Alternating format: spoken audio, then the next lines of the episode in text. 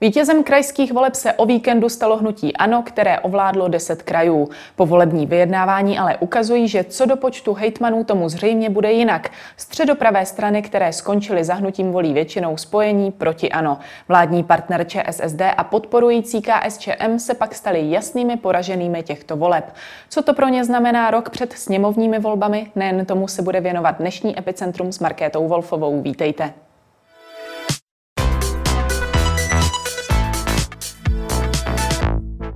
Dnešním hostem ve studiu je politolog Jan Kubáček. Dobrý den. Dobré odpoledne. Spiknutí a snaha odstranit Babiše, tak označil samotný premiér povolební vyjednávání v krajích, kde přes vítězství hnutí ANO budou u kormidla jiné strany. Dá se s těmito slovy nějak souhlasit, nebo jsou přeci jenom trošku ukřivděná? Tak je tam taky prvek ukřivděnosti, ale je to jednoznačně vzkaz do sněmovních voleb. E, milí voliči, přijďte, je to důležité, hraje se o Andreje Babiše, zase nás chtějí obe, obejít. E, téměř to má takové rozměry, téměř jako mnichovské zrady. Ale pro Andreje Babiše tam je jeden důležitý vzkaz. On prostě neumí moc tu koaliční politiku a tím, jak přitvrzuje, jak tam dává tyhle ty emocionální výrazy, tak de facto tu koaliční spolupráci ještě navíc znemožňuje. Pro spoustu těch politických stran je tam zároveň varování sociální demokracie, předtím strany lidové, de facto i těch komunistů, že vedle Andreje Babiše je prostě těžké fungovat a že často má blízko k tomu přijít, zmáčknout, vymačkat, odhodit. Že to opravdu nahrává pouze ofenzivním, výrazným politikům, případně těm politickým strategiím. No a částečně je to samozřejmě také reakce na to, že Andrej Babiš už prostě ví, že ty koalice drtivě v mnoha případech nedopadnou. Já sám odhaduji, že nakonec těch hejtmanů bude mít možná tři, čtyři, což je v porovnání s tou desítkou vítězství a porovnání i před čtyřmi roky velmi špatná zpráva. O to víc, že to vypadá, že v drtivé většině krajů nebudou ani v krajských vládách, což v minulosti nebylo. Když jste se podívala, tak buď byli hejtmané, anebo byli často více hejtmané, nebo významní náměstci, radní. To se tentokrát spíš nebude opakovat. Takže tu intifádu využívá a už vlastně ví, že koncem těchto voleb začala nová kampaň, která se jmenuje Do roka a do dne, sněmovní volby.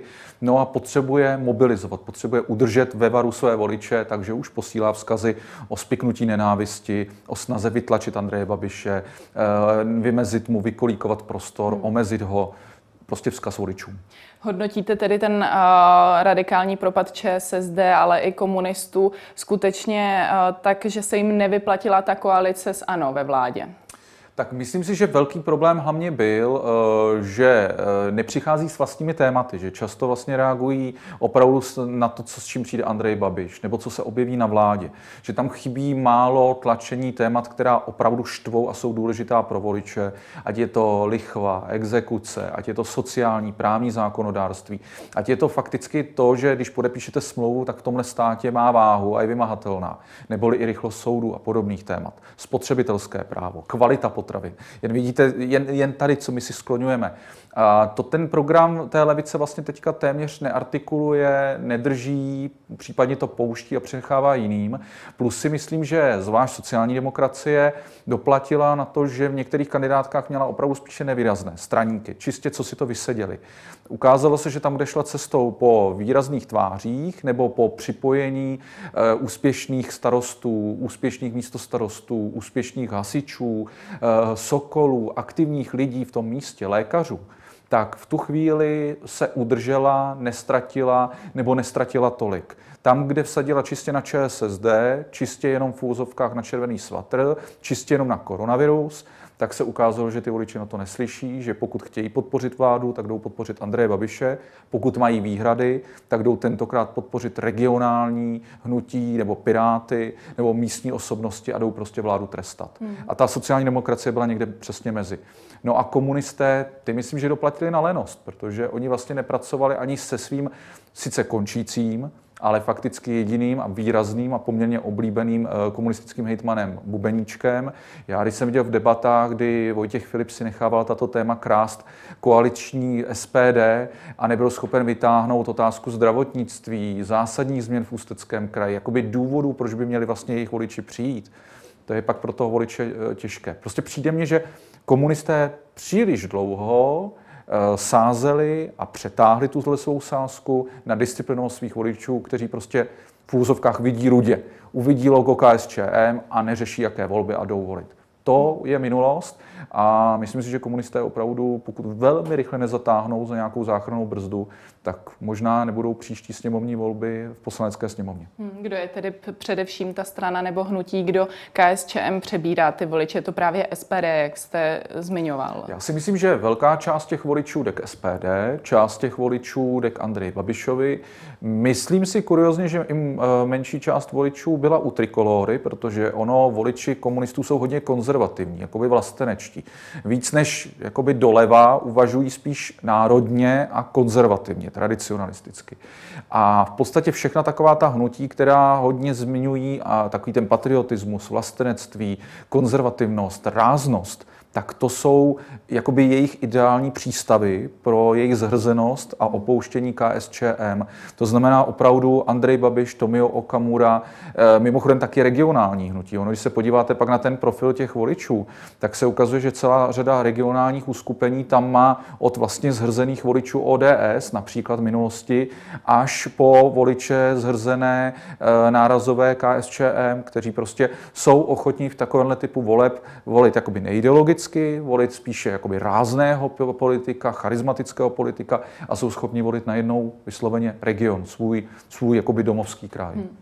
Zmiňoval jste také koronavirus, červený svetr a pana předsedy Č S S D Hamáčka. Jak jste tedy vnímal, že mají voliči důvěru ve vládu a vládní opatření, když tedy ANO se vyšvihlo, co se týká počtu mandátů, naproti tomu Č S S D zcela propadlo. Jak to tedy voliči vnímají? Je zajímavé, že část takových těch středově uvažujících voličů, neúplně disciplinovaných, právě té sociální demokracie, prostě zůstala doma, nepřišla. Jo, byla naštvaná, protože když se podíváte na ty různé analýzy, tak vlastně Jan Hamáček, jeho rating, jeho pověst, jeho vnímání je mnohem důvěryhodnější než značky Č S S D. Taky si všimněme, že kde opravdu sociální demokracie šla, jak se říká, za své a pod zkratkou Č S S D, tak v podstatě drtivě neuspěla. Střední Čechy, no to je, to je opravdu záhlavec obrovský, zvlášť ještě pro Jana Hamáčka nepříjemný, protože to je jeho domovský kraj a je to jeden z regionů, který opravdu sadil na značku Č S S D úplně autenticky. Uh, ono se ukazuje, že vlastně ti disciplinovaní, ti namobilizovaní, takoví ti, kteří říkali, ale ono možná ta vláda prostě takhle reagovat musí, tak se postavili za Andreje Babiše, protože měli pocit, že všichni proti němu jdou, že všichni se vůči němu vymezují, že to je zase takový hon na Andreje Babiše. Jeho voliči přišli, vlastně příliš netratil, ale takoví ti, kteří jakoby váhali, chybělo jim to téma, to doťuknutí, ta mobilizace, Uh, sociální demokracie, tak ti prostě řekli, a já bych buď podpořil Babiše, anebo vidím v úvozovkách naštvaně, protestně, nelíbí se mi, jak to vláda pojímá, komplikuje mi to život, počínaje uh, pro děti školou, uh, fungováním práce, uh, nějakým plánováním, srozumitelnou komunikací, přijde mě absolutně chaotická, tak v tu chvíli, pokud si odpověděli takto, tak šli volit alternativně. A to na jedné straně Piráty, regionální hnutí, případně lidovce a jejich širší koalice, ale mimochodem je to S P D. Hmm. Právě S P D se velice vyšvihlo tento rok, spolu s nimi také STAN. Čím to hodnotíte, že zrovna tyto strany takto uspěly? Uh, nutno dodat před S P D, respektive před Tomio Okamurou, musím smeknout, protože to v podstatě opravdu si odpracoval on. Když vezmete hesla, prezentace, tváře úplně stejné, které nabízel v evropských volbách, sněmovních volbách, ty jejich výstupy v těch televizních debatách byly spíše jako opravdu podprůměrné. Na to, že jsou to často zákonodárci, jak si řeknete, tak ty už by mohli něco jako znát a měli by přinejmenším se umět prezentovat a vysvětlovat. Fakticky všude, kam přišel Tomio Okamura, tak byl prostě gramofonovou deskou, která ale prostě musí se nechat, neskutečně umí prodávat ten program. On prostě bez nadeduchnutí během tří vět vykouzlí, co chce, koho nenávidí, proč ho máte podpořit a proč máte přijít k volbám, čím je to důležité. To je prostě, on je opravdu robot, on je stroj politického marketingu. V tomhle to umí velmi dobře. Starostové, to je jiný příběh, tam zase naopak se to hodně jmenovalo typu na Prahu nemůžeme sázet, Praha nás nechala ve štychu na jaře, podívejte, jak to probíhá teď na podzim, neboli pokud chcete aktivní, energický kraj, přijďte nás podpořit. A nutno dodat, na to voliče hodně slyšeli. Plus se tam objevuje nový fenomén, který bych řekl, že se zesiluje. Dřív jsem ho viděl jenom v několika krajích. Teď mám pocit, že už to bylo poměrně dominantní a téměř bych vsadil, že za čtyři roky to už bude jakoby univerzální koncept volební kampaně. A to je vlastně nabízení konkrétních lokálních témat, výsledků, ale i plánů, už doslova pro nejen okresy, ale pro ty spádové oblasti. Že vlastně téměř, jak kdyby vám přišel katalog, abyste si vybírala, že bydlíte někde, je to pro vás důležité, máte nějaké cíle, plány, abyste si vybírala nabídky těch politických stran, typu pokud nás podpoříte, tak konkrétně to bude znamenat v téhle škole, v téhle nemocnici, v těchto opravách silnic, v téhle veřejné dopravě, v téhle sociální péči, to a to. A je vidět, že na to voliči velmi slyší, ta poptávka tady je. Hmm. Když se podíváme na nějaké konkrétní osobnosti v čelech krajů, bezesporu úspěšným hejtmanem je Martin Puta z Libereckého kraje, kde letos zvítězil po třetí. Koalice složí zřejmě z Piráty a O D S. Je on tím příkladem, jak má takový uh, úspěšný lídr kraje vypadat? Je příkladem toho, jak musíte jakoby charismaticky a srozumitelně vystupovat emočně. Je mimochodem příkladem také toho, že pokud řešíte nějakou soudní kauzu, tak není dobrou variantou, jak se říká, zbalit kufry, říct odejdu a počkám a až to nějak dopadne, tak se vám vrátím. Že se prostě ukazuje, že pokud tam je tam ta akceschopnost toho politika, Jiří Čunek o tom ví své, prožil úplně obdobné, tak uh, voliči a, a tamnější podporovatelé jsou ochotní prostě říct, dokud dělá pro kraj, má výsledky, má energii, tak jsme schopni ho podpořit. Myslím si, že taky mimochodem za fenoménem Putou je velké poučení, že špinavé kampaně nefungují. Já si vybavuju, že co krajské volby, tak se vždycky ke konci objevilo něco jako fatálního, skandálního, co ve výsledku zafungoval jako bumerang a zvedlo velkou spoustu jeho latentních, váhavých voličů nebo voličů, kteří řeknou, on to má vyhrané, já, mě tam nepotřebujou, nechám to na sousedovi, tak je zvedne z pohovky a opravdu je vyhecuje, zvlášť v těch velkých městech, a prostě jdou volit, aktivně se vyjádřit. No a myslím si, že taky nesmírně důležité, a na jeho případu to je taky dost vidět, že musíte ten region projíždět, že prostě musíte být v kontaktu s lidmi, znát jejich témata, řešit spoustu věcí lokálně, být v kontaktu se starosty, nehledě na ten stranický dres a řešit témata, kterými opravdu ti lidé žijí. V podstatě, když přeženu, takový regionální prezident. Jak kdybyste si představila v našem případě toho Libereckého kraje severu Krakonoše a, a českého prezidenta, a odmyslete teďka toho aktuálního, či předchozího, či předpředchozího, ale podle mě to je ten koncept. Jakoby být všude a vědět, kde jste doma a vědět, jakými tématy lidé žijou, a ideálně je jednoduše v příkladech konkrétně pojmenovat a ideálně samozřejmě i řešit. Hmm. Je tohle pr- právě třeba příklad uh, také Ivo Vondráka, který uh, jakožto hejtman za ANO nyní už víme, že skutečně obhájí své hejtmanství, a tady se tedy nedá mluvit o tom, že by se ho snažili strany ve vítězství obejít. Je skutečně tohle zase třeba jeho silná osobnostní stránka? Ono se ukazuje, a to je zase zajímavý profil, protože on je spíš takový profesorský. Ale přesto funguje jednak, že je, že mnohdy máte pocit, že není ani v hnutí Andreje Babiše a že jak kdyby Andrej Babiš ani neznal. Často je kritický vůči Andreji Babišovi a funguje mu to a je hodně regionální. Tam, a to si myslím, že není fenomén Moravskoslezského kraje, že ten antipraž, pr, Praho, takový ten útok na ten pragocentrismus, na ty výtky vůči Praze, že tam jsou silné. Ono to v podstatě platí všude. Takže myslím si, že tam ta kombinace, že opravdu se řada věcí pohlá, jeho styl vládnutí je opravdu jiný, oproti těm předchůdcům není zakopaný v Ostravě a není takový bafuňář. Navíc si vytvořil velmi širokou koalici předtím, teď si vytvoří ještě mnohem širší. Ukazuje se, že to funguje velmi dobře a je to taky potvrzení, že když si pečujete o ty koaliční vztahy, tak fungují. Jo, to si myslím, že tam Andrej Babiš by se mohl jít podívat, protože to je přesně taková ta inspirace pro celostátní volby. Zbytečně nepálit mosty, protože nikdy nevíte, přes jakou lávku budete potřebovat přejít. Hmm. Až na třetím místě zůstalo hnutí ANO ve Středočeském kraji, kde svou pozici obhajovala hejtmanka Jaroslava Pokorná Jermanová. Bodovali zde STAN a O D S, kteří půjdou do koalice s Piráty a spojenci. Podle slov premiéra, které uvedl včera pro Blesk, byla Jermanová prý příliš tvrdohlavá, na post hejtmanky si věřit neměla a za její pozici mohou podivní lidé, kterými se obklopila, a její různé aférky. Vidíte za tímto neúspěchem skutečně ty podivné lidi a aférky, nebo jsou to větší problémy? Já si myslím, že tam byl velký problém, že opravdu z ní bylo že ten tah na branku, ten drive, ta vůle něco měnit, být aktivní, být viditelný, tam přesáhl tu míru a už to byla taková jistá jakoby touha pomoci, zabetonovat v těch poměrech, silácké vedení. Mimochodem, paní Jermanová prokázala, že nejen, že tu moc opravdu chce, a dokáže se pohádat i s Andrejem Babišem. Dokázala, že často ty ženy v politice jsou velmi tvrdohlavé, velmi odhodlané, velmi houževnaté a není to doména jenom Margaret Thatcherové či jiných političek. Uh, uh, myslím si, že přepálila uh, tu taktiku, byla permanentně ve sporu s médií a odradila podle mě nejzásadnější a ta opravdu červená linie, kde si myslím, že se to zlomilo, ten pověstný Rubikon, byla ta jí naprosto nesmyslná, úplně nekoncepční, lidsky naprosto nepochopitelná hádka tehdy s tou zdravotní lékařkou uh, u záchranné služby. Hmm. To si myslím, že tam se mnohých to zlomilo a už přestala vlastně v úvozovkách získávat takovéto pochopení, toleranci. Už tam vlastně nefungovalo ani takovéto typu podívejte, zase po nás jdou. Vždyť já tady vlastně dostávám rány i z Andreje Babiše a jsem v podobné situaci, takový Andrej Babiš v sukních, protože ostatní mě nesnesou a hledají každou chybičku. To už najednou bylo prázdné, protože tam se přesně ukázalo, že ona šla zbytečně do konfliktů, do kterých vůbec nemusela a že spančtila. A to se hodně často trestá.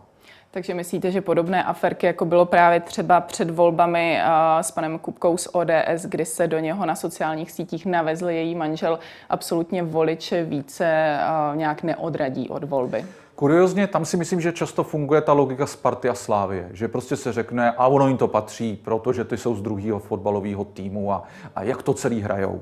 Tady je to vlastně velice často podobný, jo, že to je takový to zmobilizování typu, to jsou ty mažnáci a ty my to vrátíme. A, uh, takže kuriozně vlastně takové ty ataky vůči O D S C některé naopak utvrdili a řekli, jo, to jim to teda nandal, uh, to je potřeba, teď to jsou soupeři, teď oni na ní nenechají nic suchou, uh, zachoval se, zastal se ženy a tak dál. Hmm. Takže to si kuriozně myslím, i přesto, že třeba se mě ten styl nelíbil, nesouhlasím s tím, nestotožňuji se s tím, tak si prostě říkám, že část lidí to kuriozně zmobilizovalo, takové ty jakoby silové, které říkali, jo, hmm. touhle cestou je potřeba jít. Ale najednou takový ten útok do jakoby člověka, který nepolitizuje, nemá politické plány, respektive není kariérním politikem, je to civil, navíc ještě v té době, že jo, ta emoce byla jednoznačná, i to jsou de facto lidé v první linii, buďme rádi, že to vůbec dělají v situaci, kdy riskují zdraví, riskují fungování, tehdy ještě vůbec ten strach z neznámého byl o to zvlášť vyštengrovaný. Prostě hloupost, jo? Že i kdyby dokonce byla paní hejtmanka v právu, což velmi pochybuji, tak prostě tam by člověk očekával, že je to dáma na úrovni a přejde to. Hmm. Nebo to vyřeší gentlemansky. Ale ona šla vlastně úplně jakoby z mého pohledu tím nejzoufalejším a nejhloupějším způsobem, který mohla jít a pak vlastně z toho sama couvala. Jo, a bylo vidět, že v přímém přenosu sama už vlastně má ten problém a ty argumenty nedochází. A bylo to prostě taková ta klasická buzerace úřadu a buzerace mocí. A to je velmi, velmi ošidné. Hmm. Kdo byl za vás nejvýraznější osobností těchto komunálních voleb? Kdo vás třeba překvapil, jak byl hodně vidět? E, nutno dodat, hodně zajímavou kampaň měl Jiří Čunek. Protože ji měl hodně osobnostní, taky trošku mám pocit, že pracoval s tím jakoby obklíčením Jiřího Čunka, takovým tím antibabišem Babišem, čili Jiří Čunek versus ostatní. Byla hodně konkrétní, byla hodně tematická a myslím si, že on vysloveně doplatil jenom na to, že prostě osm miliard je hodně. To prostě každého vyděsí. A to se těžko vysvětluje. A to si myslím, že přesně ho dobíhalo, protože lidé prostě začali být obezřetní a někteří mu zůstali doma.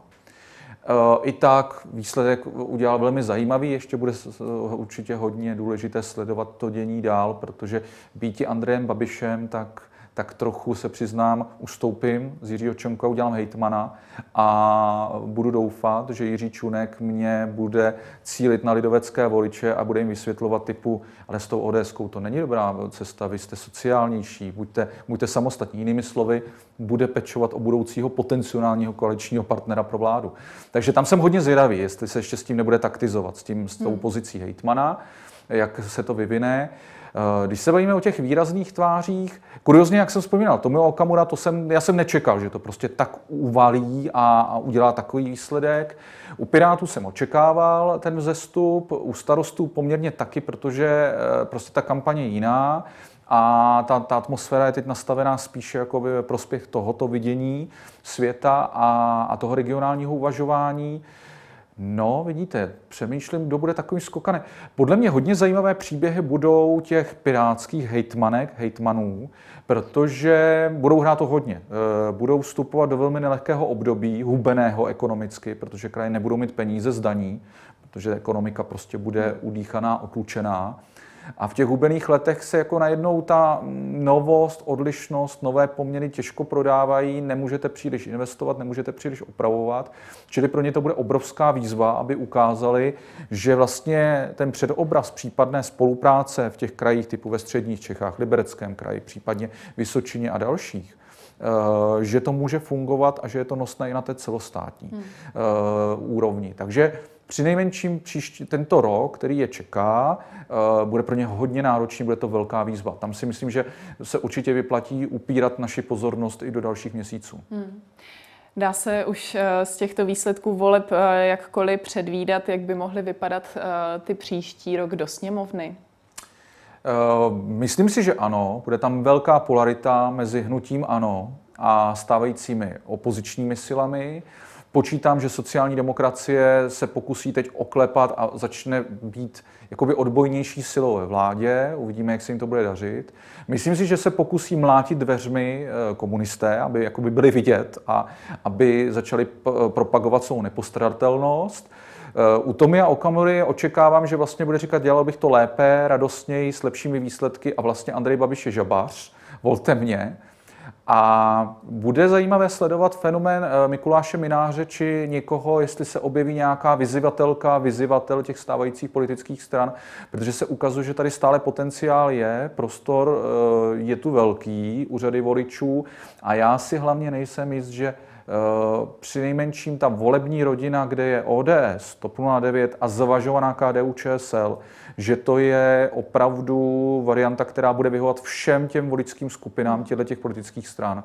Jinými slovy, O D S to až tak trápit nebude, TOP nula devět také ne, ale myslím si, že to bude velké dilema pro lidoveckého voliče, protože ten je mnohem víc jakoby sociálním demokratem, akorát že konzervativním a z někteří praktikující tedy častěji návštěvy do kostela, ale jsou spíše více doleva. A možná i některým voličům O D S by to nemuselo úplně konvenovat a ti by možná se začali dívat po trikoloře či po nějaké jiné výzvy. Takže myslím si, že ono, jak to teďka vypadá, že tady máme takové tři parníky. Andreje Babiše, pak něco, co můžu nazvat Piráti, starostové a pak v podobě O D S, TOP, K D U Č S L. Já si myslím, že ještě zdaleka jako by ta stabilita na té palubě není a zdaleka nejsou všichni u vesel, srozumění, že prostě poplují pod určitou vlajkou vstříc vítězství. Hmm. Myslím si, že tady ještě nás čeká poměrně hodně velké dohadování a takové ty bolesti toho vztahu, toho aktuálního soužití, najednou té reál politiky a každodennosti. Hmm. Takže na ty případné koalice opozičních stran úplně nesázíte. Například Petr Fiala říkal, že v těchto volbách se docela vyplatili podle jeho slov. Vy to tak nevidíte? Já, si, já souhlasím, že byly dobré, O D S rozhodně netratila, ale přece ty regionální volby jsou trošku něco jiného než ty sněmovní. Ty regionální jsou opravdu hodně o těch místních tématech, chodí vám tam malinko jiný typ voliče, do sněmovních voleb vám přichází lidé, lidé jednak účast je násobně vyšší a přichází vám tam lidé emocionální a lidé, kteří jsou jakoby názorově hodně vyhranění a ty mají trošičku spíš radši ten ring a mají, jsou rádi, když je jasné, kdo je kapitán. A mám dojem, že té české politice často to byl souboj ek. A ne, ne, nezaseklo se to na programu, nezaseklo se to na strategii, ale zaseklo se to na to, kdo bude náčelník. A jací náčelníci budou pod ním a kdo bude první a kdo bude druhý a tak dál. A zapomnělo se na voliče. Takže já furt si ještě myslím, že jako na palubách se netančí, že tam možná se ještě chystá takový tichý odboj a taková okopávaná, kdo vyhandluje víc a kam se ta loď, pod jakým velením, pod jakým kapitánem vydá. Hmm. Andrej Babiš včera v Blesku zmínil, že chce být po příštích volbách premiérem a zároveň, že by hnutí ANO potřebovalo personální změny. Dovedete si představit, jaké lidi by mohl mít na mysli? Já si myslím, že Andrej Babiš se pokusí oslovovat, že se pokusí vytvořit hnutí ANO více jakoby expertně. že si uvědomuje, že voliči mají rádi takové ty poloúřednické koncepty. Nemluvím o tom, že tam máte výhodu, že ti lidé jsou většinou jako tiší, loajálnější, nemají takové pozice, nemají ty své hrady se svými družinami, z kterých ohrožují toho panovníka. Takže já si myslím, že Andrej Babiš i rovnou říká, že by chtěl mít jako mocenskou dominanci v tom hnutí ANO a vysokou lojalitu, ale já bych si vsadil na to, že se bude objevovat takový ten koncept typu, že hnutí ANO si vysává osobnosti z regionů a že se pokusí vytvořit něco jako expertní tým pro budoucí expertní vládu, protože já si zdaleka nejsem jist, že Andrej Babiš bude dlouhodobě premiérem. Já stále si myslím, že ta určitá úvaha o prezidentském klání jeho hlavě hraje roli, strategicky si rozvažuje a samozřejmě hlavně Andrej Babiš si uvědomuje, že taky zdaleka neví, jaký ten příští rok bude, jakou bude mít ekonomickou kondici, jak se bude dařit celkově Unii a našim obchodním partnerům. Jo, takže v tomhle on zase je strateg, on si nechává ty dveře otevřené, ale umí jednu věc, on umí prostě motivovat toho svého zákazníka, jo? On ho od toho obchodu neodhání, všimněte si, že už zase ty své ovečky jako nalákává a posílá jim vzkazy typu bacha. Možná nám to ujíždí, chtějí mě zase vylikvidovat, držte mě, podporujte mě. Jo, on tohle to umí velmi dobře. Hmm. Když se podíváme v těch predikcích o hodně blíž, co bude nyní po volbách? Dneškem začal nouzový stav, přeci jenom bylo znát, že před volbami se pořád držíme nějakých uvolněnějších opatření. Čekáte, že nyní přijde vláda s většími opatřeními, které třeba občané nebudou tolik vítat? Souhlasím s vámi, že si myslím, že vláda už nebude tak ohleduplná, přinejmenším do Vánoc, protože to je ještě relativně čas do sněmovních voleb, že mnohem důležitější pro ní bude, jaký bude trend, jaké budou výsledky a jestli se jí daří utlumovat tu podzimní vlnu koronaviru. Takže čekám, že se tady ještě dozvíme jako o mnohem tvrdších opatřeních. Čekám také, že za chvilku začne takové to jakoby krizové řízení v oblasti ekonomiky, protože prostě ten výhled není radostný a teď začne už dobíhat nejen do peněženek, ale teď už začne dobíhat do rodinných rozpočtů typu, jestli někdo bude mít zaměstnání a jaké a za jaké peníze a v jaké šíři. Takže si myslím, že i touhle cestou ta vláda se bude hodně vydávat a vedle toho Andrej Babiš přinejmenším teďka dva, tři měsíce nám bude neustále opakovat ve stylu podívejte, tady všude jsme vyhráli a podívejte, jsou tam úplně jiní hejtmané, jsou tam úplně jiné krajské vlády. On si uvědomuje, že tam moc peněz nepošle, protože ty daně jsou prostě nízké a budou ještě nižší. Takže si možná bude trošku i vychutnávat to, že říká, bude, podle mě nám bude furt říkat, podívejte, nové tváře, slibovali vám nové poměry, nová košťata a ono to nemete, ono, kde jsou ty výsledky, jo? Že tomhle ten Andrej Babiš to se to pokusí otočit a začne upozorňovat, ono ty nové tváře, to taky není řešení, starý dobrý Andrej Babiš, ten prostě vás nepřekvapí, funguje a cíle má tyhle a tyhle. Prostě bude už hrát o sněmovní volby, takže myslím, že tam bude taková strašně jako zajímavá porovnávací hra, co Praha, co vláda, co výsledky, co jakoby boj proti koronaviru a co vedle toho ty jednotlivé regionální vládičky, že to jako nejde tak rychle, jo? To, voliči už nebudou rozlišovat, že ono řadu věcí poprvé dokážete změnit fakt až do toho do roka a pověstného dne. No ale víte, jak to je, to už v tom marketingu na to už není čas, to už si musíte dohledávat. Takže myslím si, že Andrej nám bude neustále říkat, Andrej mete, nové tváře nemetou tak, jak by možná mohli mést a podle mě bude se pokoušet vytvářet takovou tu labutí píseň, takové to vábení na potenciálního koaličního partnera, protože jinak mu hrozí velmi reálně, že bude Robertem Ficem a Jiřím Paroubkem v jedné osobě, že vyhraje, ale nebude mi do toho holportu kohokoliv dalšího. Prostě na tu karetní hru mu bude kdokoliv chybět a, a mnozí raději couvnou a vytvoří něco sice třeba složitého, ale strategicky bez Andreje Babiše, ne s Andrejem Babišem. Hmm. To byl Jan Kubáček, díky za váš komentář. Díky a hlavně všem pevné zdraví. Držme se. A to je z Epicentra pro dnešek vše. Nezapomeňte nás sledovat zase zítra od patnácti hodin. Na viděnou.